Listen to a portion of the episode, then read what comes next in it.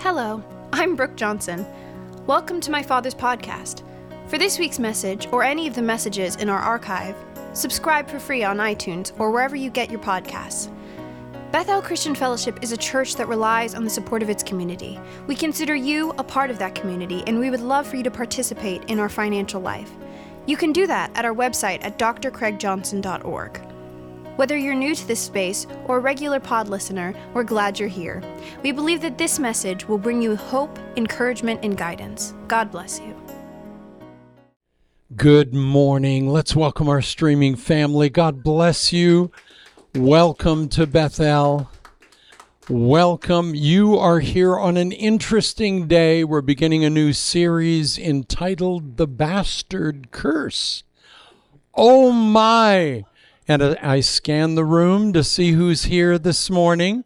What on earth might that be? Well, you can turn to Deuteronomy chapter 23 and we'll get there in a minute. But I want to just greet all of you in the name of the Lord Jesus and I want to welcome you. And I want you to feel welcomed because we are fighting as God's loved children in a culture of people who feel illegitimate people who feel rejected. Do you know, even in the womb, you know when you're wanted. And we're going to look at the fact as we, we, we start an interesting few week series called The Bastard Curse. We're going to be looking at a the the longest curse in the Bible. It lasted longer than any other curse in the history of the Bible, 10 generations it lasted 400 years. And the only way to break the bastard curse was for the individual to die or the bloodline itself to die.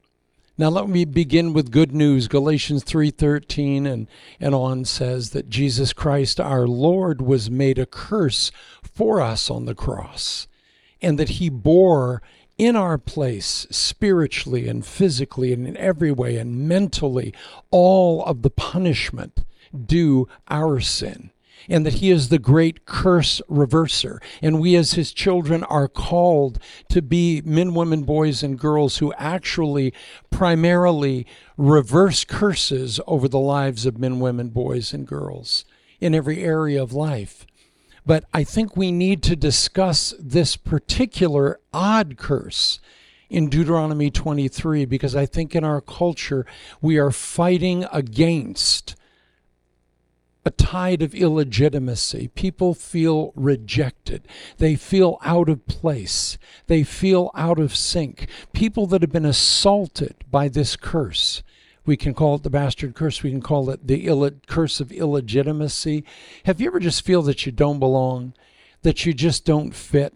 That maybe you're allowed to be in the room, but you don't really belong there. You don't fit there. You're out of place. You're a little bit out of joint wherever you go. You never quite fit in. Well, this these are some of the fruits and the traits of what we're going to be calling the bastard curse. Now, let me read a few verses, and there are only a few in the Bible.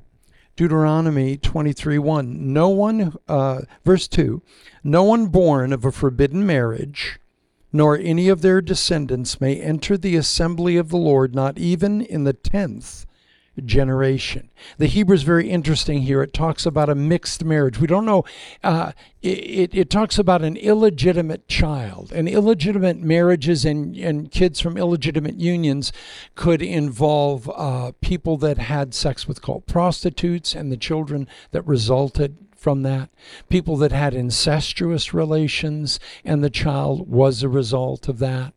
Uh, any kind of strange uh, coupling, if it was one of the children of Israel that was impregnated by a foreign nation, because remember, the children of Israel were segregated completely. They had to marry only among the Israelites. And if they cross pollinated, and we see them doing this, then that would introduce what we're going to be looking at the symptoms of the bastard curse into a bloodline. And I just want you to see uh, the, the bastard curse is primarily a curse, it is some of Satan's biggest artillery that he tries to use in order to block notice the the thing that that was the primary block to the presence of the lord the illegitimate were not allowed into the congregation of the Lord. Now, Gentiles could live in Israelite territory, but they couldn't enter into the feasts and the festivals, and, and they couldn't go into the temple and the areas of worship.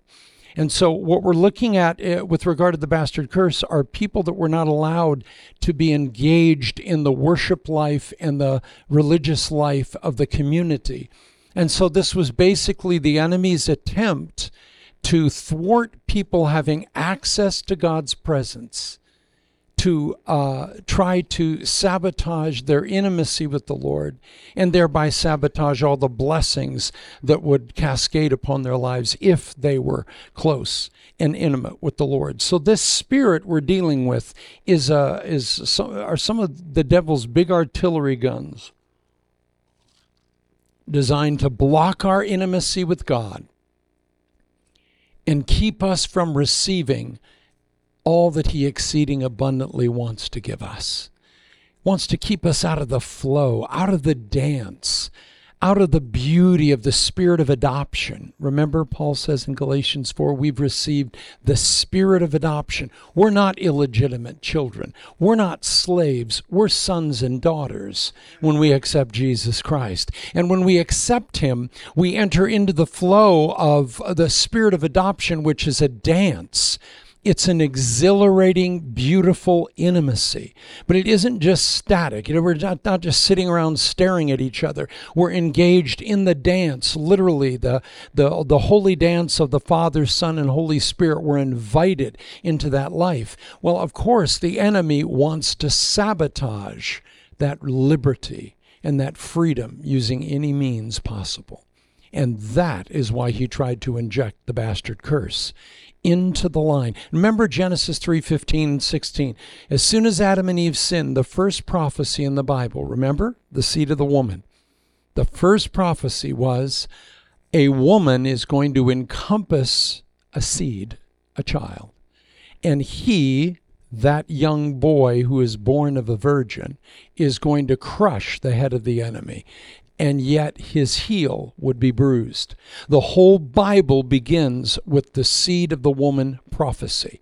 And so you have to imagine Satan has just been defeated. He's just gotten his head crushed, and he has hanging over his head this glorious looming prophecy for us, a curse for him. He's coming. Who? The Haba, the coming one. He's coming. Well, when? Where? How? We don't know. But when he comes, he's going to thoroughly crush your head in completion, destroy your works completely, and bring healing to the race of Adam and Eve. What a sword of Damocles to be hanging over the devil's head. But with regard to the seed of the woman, now Satan has been alerted. Now he knows that someone's coming that's going to crush him. He doesn't know who and Adam and Eve, remember what happens? They they give birth to their first little baby. Amen. And what do they say? Oh, surely this is the Lord. That's what she says. Uh, Kaniti ish et Yahweh. She says, I've gotten the man from the Lord. This is the seed of the woman that he's talking about. And actually, we know Cain was not Christ, and he was not. He was anything but. And we find out that he not only murders Abel, but he lies about it later. So he's a murderer and a liar from the beginning. Satan, the first thing he does when he hears that the seed of the woman is coming in Genesis 3 15 and 16 is in chapter 4. He, through Cain, kills Abel because remember, Cain brought a, a fruit basket, he brought a vegetable plate, he brought an improper offering. He brought a bloodless offering. And remember, God's example was in the garden, he had killed an animal, skinned the animal, made clothes for Adam and Eve, clothed them, and demonstrated that the way of access to him was through the shedding of substitutionary blood that would then clothe you and allow you back into his presence. Cain says, Nope, i am going to invent a new religion. And all religion we found out from Genesis chapter 4 on is a man made attempt to create fig leaves.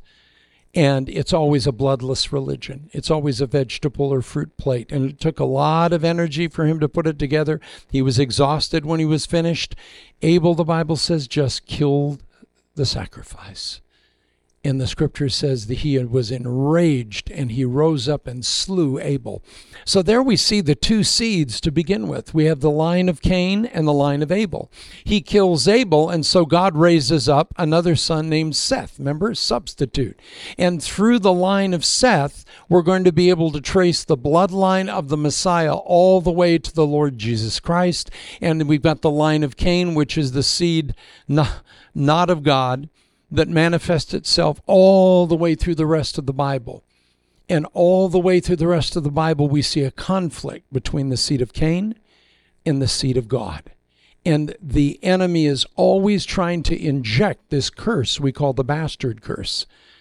Because the bastard curse is a curse that lasts for 400 years. It would encompass about a, 1,024 people, and it would take 10 generations before that was broken. Now, thank God we punt to the end of the story, the Lord Jesus Christ, and He has redeemed us from all the curses. But I want you to see that even as Christians, you know, people say, well, you know, Jesus died for the sins of the world, so how come you're still sinning? Any of you sinned this week in word, thought, and deed? Did anything less than absolute perfection, word, thought, and deed? Oh, well, I thought Jesus died for your sins and took care of the sin problem 2,000 years ago. Well, it's not that we don't have soap in our culture, it's that we have to apply the soap every day. And some of you do, and some of you don't, and we'll just leave that, which to me sometimes is worse than the bastard curse. But we have to apply Every time you sin, you come before the Lord and you walk in the light as He is in the light, and you confess your sin, and He cleanses you of all unrighteousness. And then we are able to walk in communion with Him in an unbroken flow of liberty and in that dance again, and everything is restored. But we have to apply His blood. Remember in Exodus chapter 12, they killed the animal, they shed its blood, and they put it in the basin. But that wasn't enough. That it was shed and there wasn't enough. You had to take hyssop you had to dip the hyssop in the blood and you had to apply it on the lintel of the doorpost of your house. And it didn't jump up there itself you applied the blood in the form of what we know as a cross, if you cross it together at the door. But that blood being shed wasn't enough, it had to be applied. So it's it's sufficient for all, but it's efficient for some. It's sufficient for any sin conceivable, but it has to be applied. And so keep that in mind because we are still struggling with sin as Christians in word, thought, and deed. We are still wrestling against the world, the flesh, and the devil. And we prevail and we have the victory. And thank God we lean with the Holy Spirit and with the blood of Christ. And we stay in God's word and we just don't feed the flesh because what you feed is what's going to grow. So remember in Genesis 3:15 Satan wants to destroy the seed and he doesn't know who it's going to be so he starts doing this weird thing and the first time the bastard curse appears is in Genesis chapter 6. And you remember the story that happens 6, 7 and 8. It's the story of Noah and the flood. What happens? The sons of God, whoever they were, cross pollinate with the daughters of women, and they create this bastardized race, right? And it's a group of strange little fellows that God says, you know what? We have to extinguish every single one of these people. Murder was the primary sin at the time of Noah. I mean, they were literally slaughtering one another and they had been influenced and corrupted and perverted by these strange uh, beings, whoever they were. The Watchers, they're called in many circumstances, and the body of Christ divides a lot on whether these were angelic beings that had physical relations because they don't really have bodies. So, how are they going to?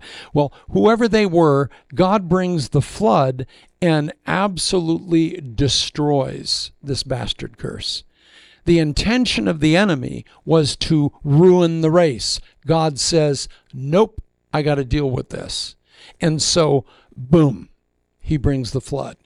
Well, the next time we see this incursion in the Bible, the first time is with with um, with Noah in Genesis six, seven, and eight, and then in in Genesis chapter nineteen. Remember what happens with Lot. Lot, uh, uh, Lot, uh, the, the Sodom and Gomorrah is destroyed. He and his daughters are saved. His wife, uh, the Morton Salt people, picked her up. Remember, she looked back. Amen. And his two daughters, the Bible says, thought there there were no more men. They thought all the men had been destroyed. So they get their dad Lot drunk, and they commit incest with him. And from that union, we get two kids, Moab and Ammon. And these are the these are the illegitimate bastard children of that union birthed out of fear. And guess what? They become the Ammonites and the Moabites. They become the people that become a thorn in the side of God's people. And they their intention is to mongrelize the race. They want to infiltrate the people of God. They're constantly trying to seduce the men of Israel with uh, sensual women from these borderline cities of Moab and Ammon. And there's this constant battle. We talk about being in the promised land. Well, there are enemies in the promised land. The promised land is God's land, but they have got to be on guard all the time. They have got to stay uh, alert all the time. Every day is a new day. They have to start every day with prayer. They have to make sure they don't yield to seduction that day and that they're not getting fixated on those uh, Moabite women because they live right on the border. And did you know Moabite women look a lot like God's women if you squint just right? In the club, yeah, looking through a bottle of a, a Coke bottle, uh, uh, squinting they might look a little, all the girls get prettier at closing time. We used to sing that song. And uh, all the guys get more handsome at closing time. So you see, the enemy's intent is to constantly infiltrate the, the seed of God's people so that he could destroy that seed. Because if you have illegitimate children, it's going to be 400 years. It's going to be, it's going to be 10 generations before that is completely cleansed out. And this is not something just like, well, I asked for forgiveness and I'm forgiven. This one stuck. This is the longest, the oldest curse in the Bible. There is no other curse like it. And uh, just going through the symptoms, the bastard's reaction to correction in Hebrews 12. Do you remember when the scripture says that if we yield to correction as God's sons, that we will bear the fruit the good fruit of maturity and balance and wholeness, and that we'll grow up. We won't just grow old. But then the scripture says, but the bastard, the illegitimate child.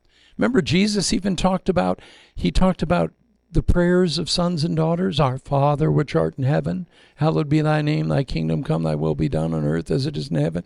Give us this day our daily bread. Forgive us our debts as we forgive our debtors. Lead us not into temptation, for thine is the kingdom, the power, and the glory forever. Now, he didn't say pray that because he just rebuked them, the Gentiles, the bastards. He, he says illegitimate children they're the Gentiles. They rub rabbits' feet and repeat words and phrases, and then he didn't just turn around and forget he said that and then taught you yours. Our Father which art in heaven, hallowed be thy name. It's a structure of prayer. You're addressing it to your Holy Father, and you're acknowledging your relationship to Him. And you break the prayer down, it becomes a prayer structure. Like Spurgeon said, it's like a little model. You don't move into it and live in it. All right? the Lord's Prayer. It's just like a little model, and it's supposed to give you an overview of how you pray in structure and form.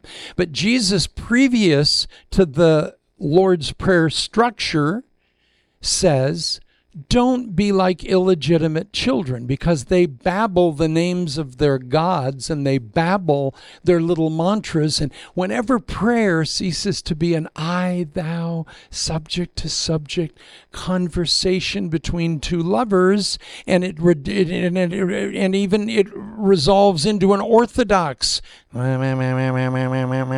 you're, you're doing it.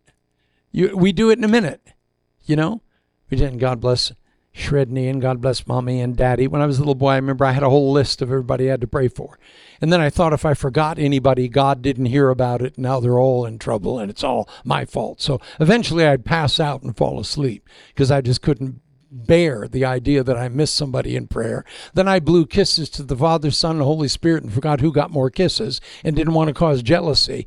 So I'm a very sophisticated 11 year old just trying to pray. So, do you see, if prayer becomes a mantra, then all of a sudden you're an illegitimate son or daughter that's just sort of rubbing a rabbit's foot, which that's not a relationship with God. But we can all fall into that so quickly. So even Jesus talks about the illegitimacy of prayers that have nothing to do with the living God. Remember, he says, Your Father knows what you have need of before you ask him. Just approach him because you really want to talk to him. And it can be short or it can be long. It's, there's no rules with it. Just I thou connection. You can have a little I thou connection in a few seconds and fill your battery pack and reconnect in I thou ways. But see, once it becomes I it, and once you become you're illegitimate and you're praying like the Gentiles, then you're just using a mantra. So, boy, we have to stay fresh all the time, don't we? And that's all God wants. He just wants us to be authentic in our approach. So, with regard to illegitimate children, they are not able to take counsel. The bastard spirit isolates someone, it convinces them that they're worthless. They become overwhelmed with shame and guilt and condemnation. They feel that they, they don't fit in. They're always just sort of on the outs. They're just not with it. And and also they tend to fear correction in many cases because the only correction they've ever received is someone assaulting them, someone yelling at them, someone hitting them, someone treating them as, as in an I it fashion, as though they're worthless and they're nothing. And so they tend to be resistant to correction. It's very difficult. When you get someone that has an unteachable spirit, boy, it's really difficult to mentor them, isn't it? That's a bastard spirit. It's that spirit of the enemy that wants people to be offended easily, fly off the handle easily, be edgy, be touchy, easily offended. All these were the traits of the illegitimate child because they just didn't feel that they fit in. Now, is there a healing for this? Oh, yes. Oh, yes. But first of all, I want to really paint a negative picture for you. Do you remember the third case of this after Noah and after Lot, who is sort of the creator of this whole thing? Then we have Genesis 38. Remember Judah. Remember Judah and Tamar.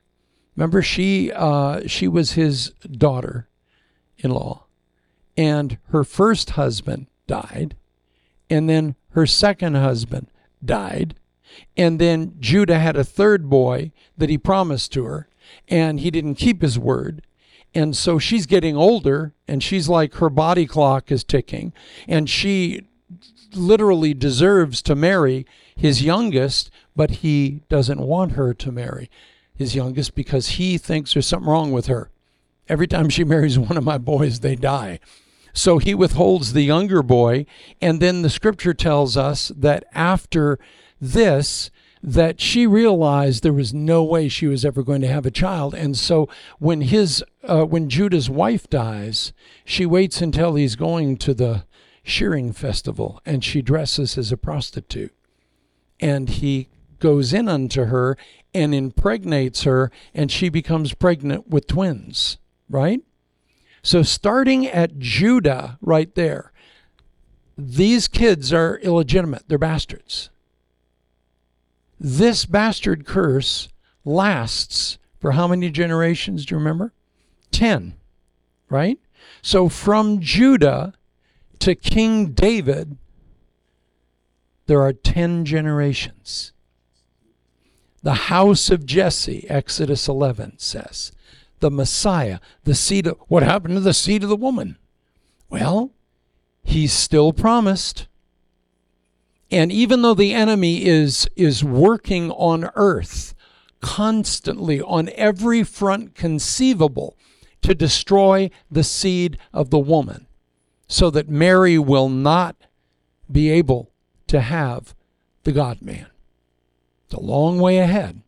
He's still in his blindness and his hatred, his stealing, his killing, destroying, is trying to find out anyone who is of the blessed line and seed, and then he wants to corrupt that with the bastard curse.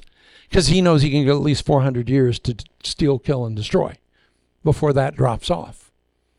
And so we see that functioning all the way up to Isaiah chapter 11 Isaiah mentions in the midst of his prophecy, oh, by the way, everybody, remember the seed of the woman you've all been waiting for all these years? Well, uh, he's going to appear in the house of Jesse. The house of Jesse, who's that? Well, Jesse happens to be the 10th generation. So he couldn't be anybody involved in this. And remember, the enemy tries to destroy the house of Jesse.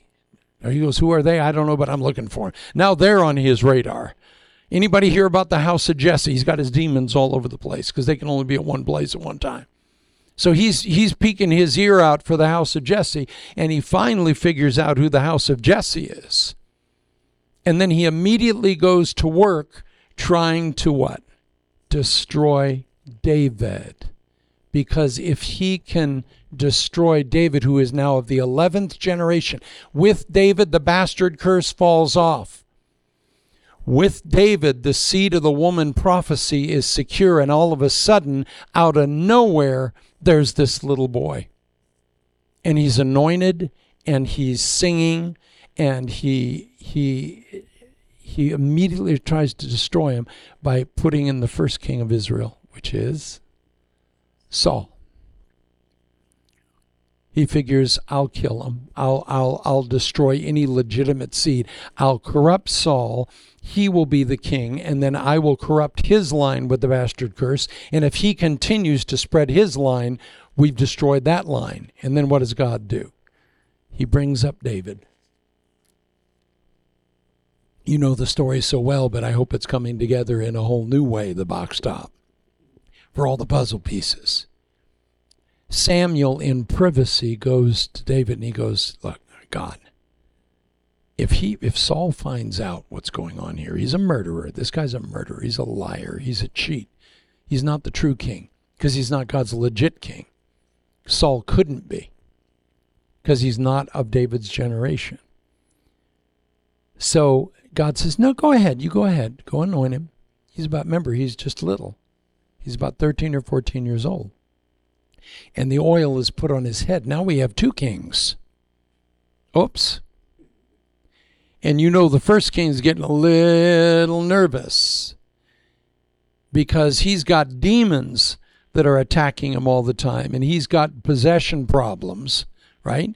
So they need an anointed Marty Goetz minstrel to come in and do worship or Hillsong to lift these demons off. And they hear about David who's playing his guitar out in the backwoods and, and Saul orders him to come in and he just winds up right in the middle of the, the king's throne room, this little boy. There's just something charming about him. Gosh, he's got such a great voice. He's a great songwriter. He's extremely handsome. The Bible says he behaves himself wisely in all matters with all of Saul's staff, with Saul himself. He is never a threat to Saul. He only ever honors Saul.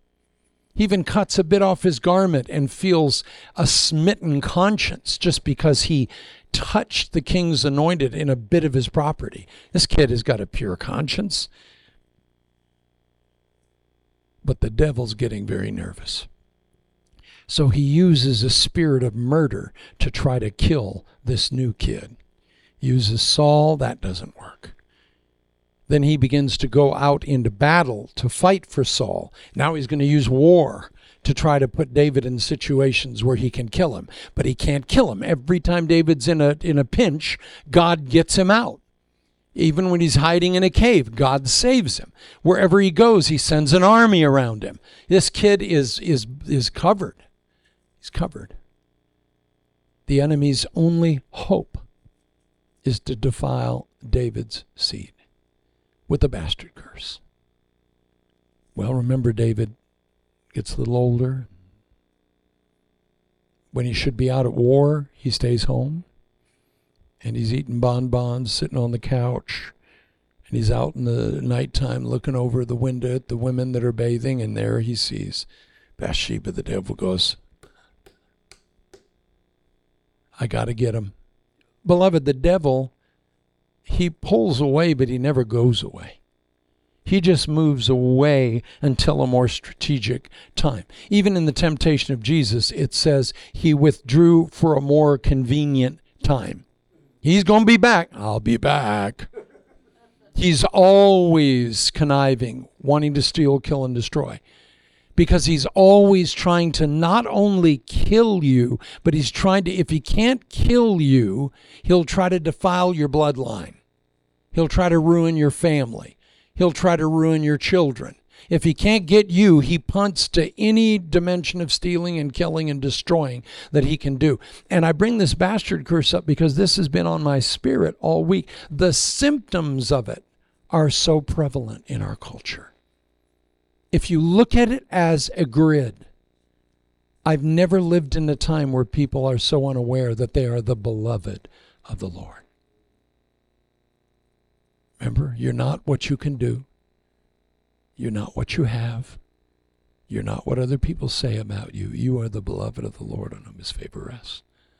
This understanding of the beloved that we've been brainwashing you with for so long is not common knowledge in the church world. And that's why most Christians are constantly thinking, I am what I can do. I am what I have. I am what my reputation is at the moment, depending on someone saying something good about me. And we found out that puts you in the stock market syndrome. You are up and down all the time because when you no longer have what you used to have, or you can no longer do what you used to do, or you can no longer uh, be spoken well of, then I guess you're, you're done. And then the enemy, with your insecurity, can easily inject this sense of the bastard curse in, where now you've got your shame, your guilt, your condemnation. Remember how we say whatever you do for the Lord, it's got is it impelled, compelled, or freely chosen? Paul the apostle put it this way: when you give anything for any reason, you have to ask yourself, is this compelled from the outside? Are you manipulating me to do it? Are you controlling me? Is it is it impelled on the inside? Do I feel shame and oughts and guilt and you know just sort of a sense of uh, insecurity, or am I freely choosing it?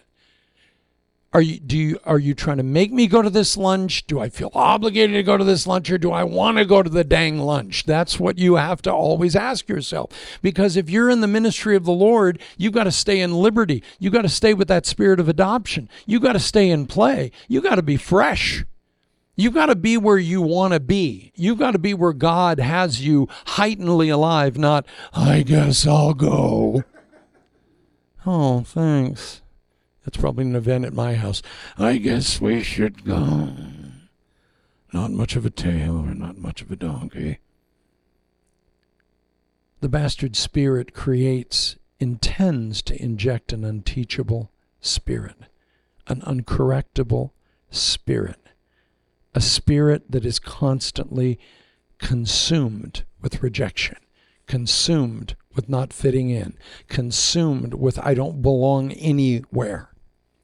And when you find yourself refusing correction and always offended, that's what you're being seduced with. And that's what you're being seduced by the spirit of the bastard. Now, We've taught you about the Father's blessing and how important it is to have that. It is. It is. Remember the Father's blessing, five points of blessing, meaningful touch, special spoken words of acceptance, someone valuing your intrinsic worth, someone picturing a special future, someone committing to stay with you throughout the whole process. I'm here no matter what. And there's just something about our, we crave the answer to this bastard spirit, this illegitimate spirit, is to feel legitimized. And maybe we didn't have a father. that was supportive, loving, emotionally available. That's why we're called to reparent one another with the Father's blessing. See, I can meaningfully touch you. It's appropriate touch. Special spoken words of acceptance where you're being built up and you're being lifted up and you're being encouraged at all times. And someone that sees your intrinsic value and they say, I see your talents, I see your gifts, I see your abilities. Boy, you're going to be something in this area, and I'm going to hang around and make sure that I mentor you in every way I can and support you financially in any way I can. This, these are the minerals and vitamins and, uh, of a father's blessing, and and and and a, and a daughter can bless her own father with these. A son can bless his mother with these. This kind of fathering should be common in all our involvements together. Isn't it interesting? Saul tried to kill David. Then Goliath of Gath. Hmm. I wonder if the devil had any illegitimate demon possessed people that would surrender to be instruments of assault. Goliath of Gath, the Philistine giant. There's another attempt. Kill him. But the murdering doesn't work, and the warfare doesn't work. But David himself, by his own hand, chooses the sin. He impregnates Bathsheba brings Uriah, her, her husband, back from the battle to try to cover it up. Maybe he'll sleep with his wife, but he's too loyal of a man. Three days he's there. He doesn't do it, won't do it. David has him killed. He compounds. And then they have their illegitimate child. They have a bastard child from that union, and the child dies.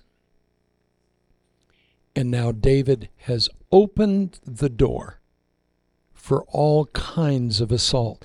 And do you see the enemy's intent with this bastard curse? If David's the king, then from his loins are going to come all the future kings.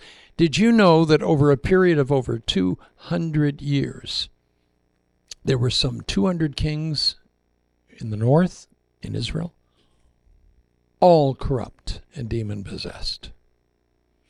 And the ones in Judah, about that many, handful of them, eh, four, five, all the rest corrupt. The bastard curse infiltrated all those kings of Israel in an attempt to defile the seed of the woman. He's trying to stop Christ. And do you see this spirit at work in our time? His tools work in every generation. They never change. They don't have to. They always work. Money, sex, and power. Gold guys and glory. Gold gals and glory.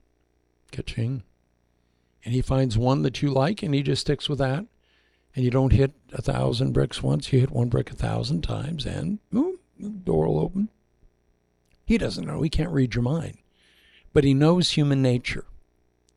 And knows we tend to be open for business in some area especially when we're exhausted and we don't get enough sleep and we're not eating right and we're not in fellowship with with God and his people and we're not in the house of the Lord then he he would just assume wait now interesting Matthew 25 do you notice the Lord talks about the sheep and the goats you ever notice the goats those nasty little creatures they're mean spirited. They're always pushing the boundaries. They're always trying to see how far they can go.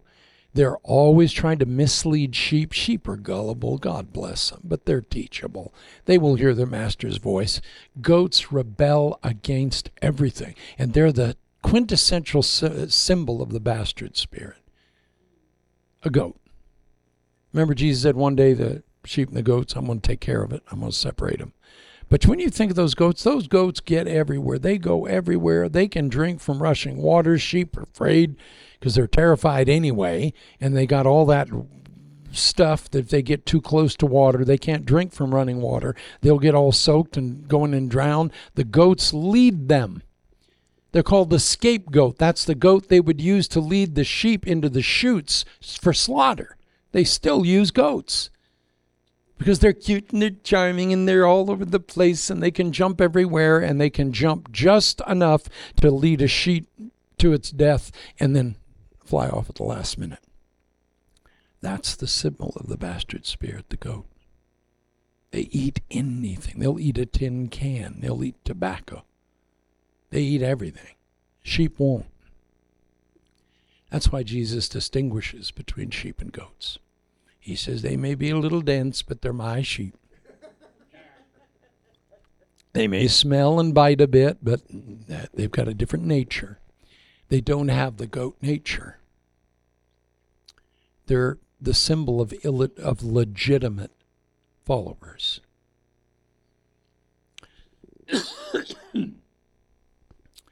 Thank you, Lord. Beloved, I want to pray right now. Thank you, Jesus.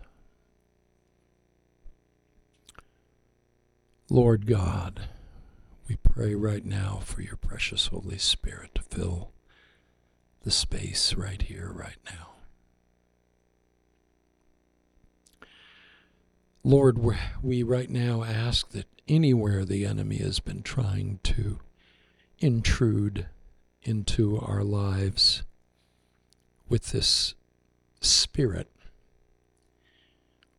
We put a light, a pen light on it. We put a laser focus on it, Lord. We are going to fully again name and highlight these traits. We are not rejected, we belong. We're not out of place, we fit. We're not nothing, we matter, God. We are your beloved. We don't need to perform to earn your favor. We don't need to possess anything to earn your favor. We are your beloved on whom your favor rests. You've chosen us. You've set your love on us. The enemy is always trying to convince us that we're rejected or we will be rejected or if we do thus or so we will not matter or will we will put ourselves beyond forgiveness or beyond redemption or beyond deliverance. And these lies we hold up and rebuke in the name of Jesus Christ right now. The blood of Jesus says the law says do the gospel says done the blood says you're acceptable and you are accepted. You belong and you'll always belong. The good news of the blood of the cross of the Lamb of God says, Come. My yoke is easy, my burden is light, and you will find rest for your souls. Father, we speak a rest from the assaults of the enemy with this bastard curse, Lord. His attempts to intrude, his attempts to infiltrate our thoughts, our feelings that can be so strong and so real. But feelings come and feelings go, and feelings are deceiving. Our warrant is the Word of God. None else is worth believing. Father, we invite your Holy Spirit into the deepest recesses of our heart to bring fullness and wholeness. Fill us up to the brim. Top us off, God, with favor, with acceptance, with forgiveness, where the enemy is constantly reminding us of our past, constantly reminding us of our past. But when he reminds you of your past, you remind him of his future. Father, we receive your healing hand, your instructing hand, your cleansing hand with regard to any of these issues that are still live in and around and about us, God. And we pray now that our hands would become healing hands and enemies of this bastard curse. That we would look at everyone in our sphere of influence and we would have an eye to look for these traits and to see these deceptions so that we can speak the honey, love, and acceptance of your good news over every man, woman, boy, and girl near us, God.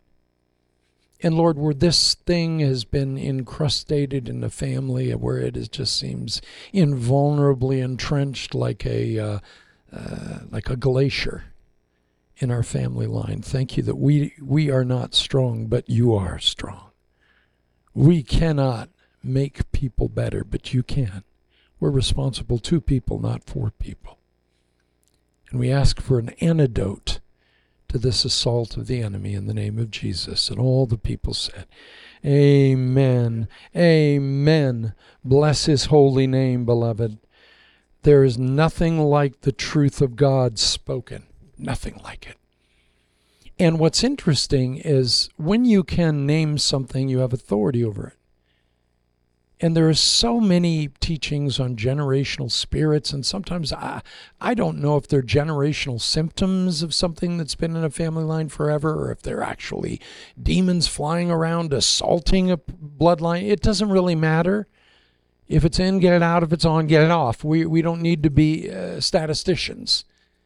We just need to know when we see stealing, killing, or destroying internally in us or in anyone else that we stand with that blood.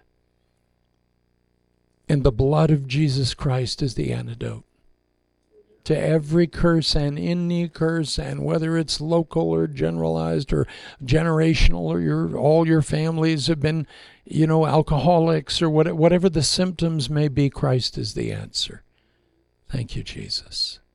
And I think we're just learning new categories because I still believe we're standing on the brink of the greatest outpouring of God in human history that is going to be involving power to unveil and crucify this wicked devil. Amen. God bless you. David, come and bless us today. Let's greet the man of God. Put your hands together. And thank you, by the way, for your prayers. My eye is doing much better. I had my cataract surgery a few days ago. I think you probably noticed it's a little weird. I do have floaters about the size of Noah's Ark that just keep moving around when I move around. So I've been trying to fight those and read the text at the same time. Praise the Lord. Come on up, David. Thanks for your prayers.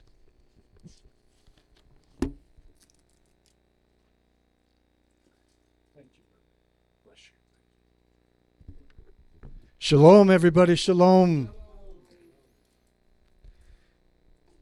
You know, the time when the enemy tries to put the illegitimate spirit on you is when you fail. Yes. But I got one word for you today. We're going to start with the cup, by the way. The one word is tetelestai. Yes. It's Greek. And it's translated in the New Testament as it is finished. That's what Jesus said on the cross. But tetelestai has an additional meaning paid in full. The Greeks use that even today. When they've sold something and a transaction is complete, tetelestai. In our culture, we have the receipt and they stamp it paid in full. So when you fail, remember that Jesus paid in full for every sin that you'll ever commit. It's already taken care of. So when you fail, just reject that illegitimate spirit and thank Jesus that He's cleansed you with His blood forever. Let's partake.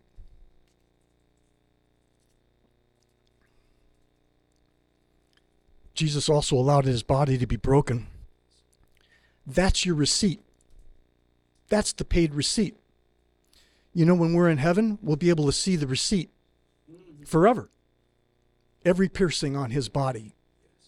We'll be able to worship him and praise him, but you can receive it right now. His body was broken for you to be healed and to be whole. Let's partake. Thank you, Jesus, that you are our sacrificial lamb. Thank you for our eternal salvation. Thank you for your word and for Pastor Craig to just reassure us. Thank you that we can breathe a sigh of relief and have peace that you provided. Thank you, Jesus. Amen.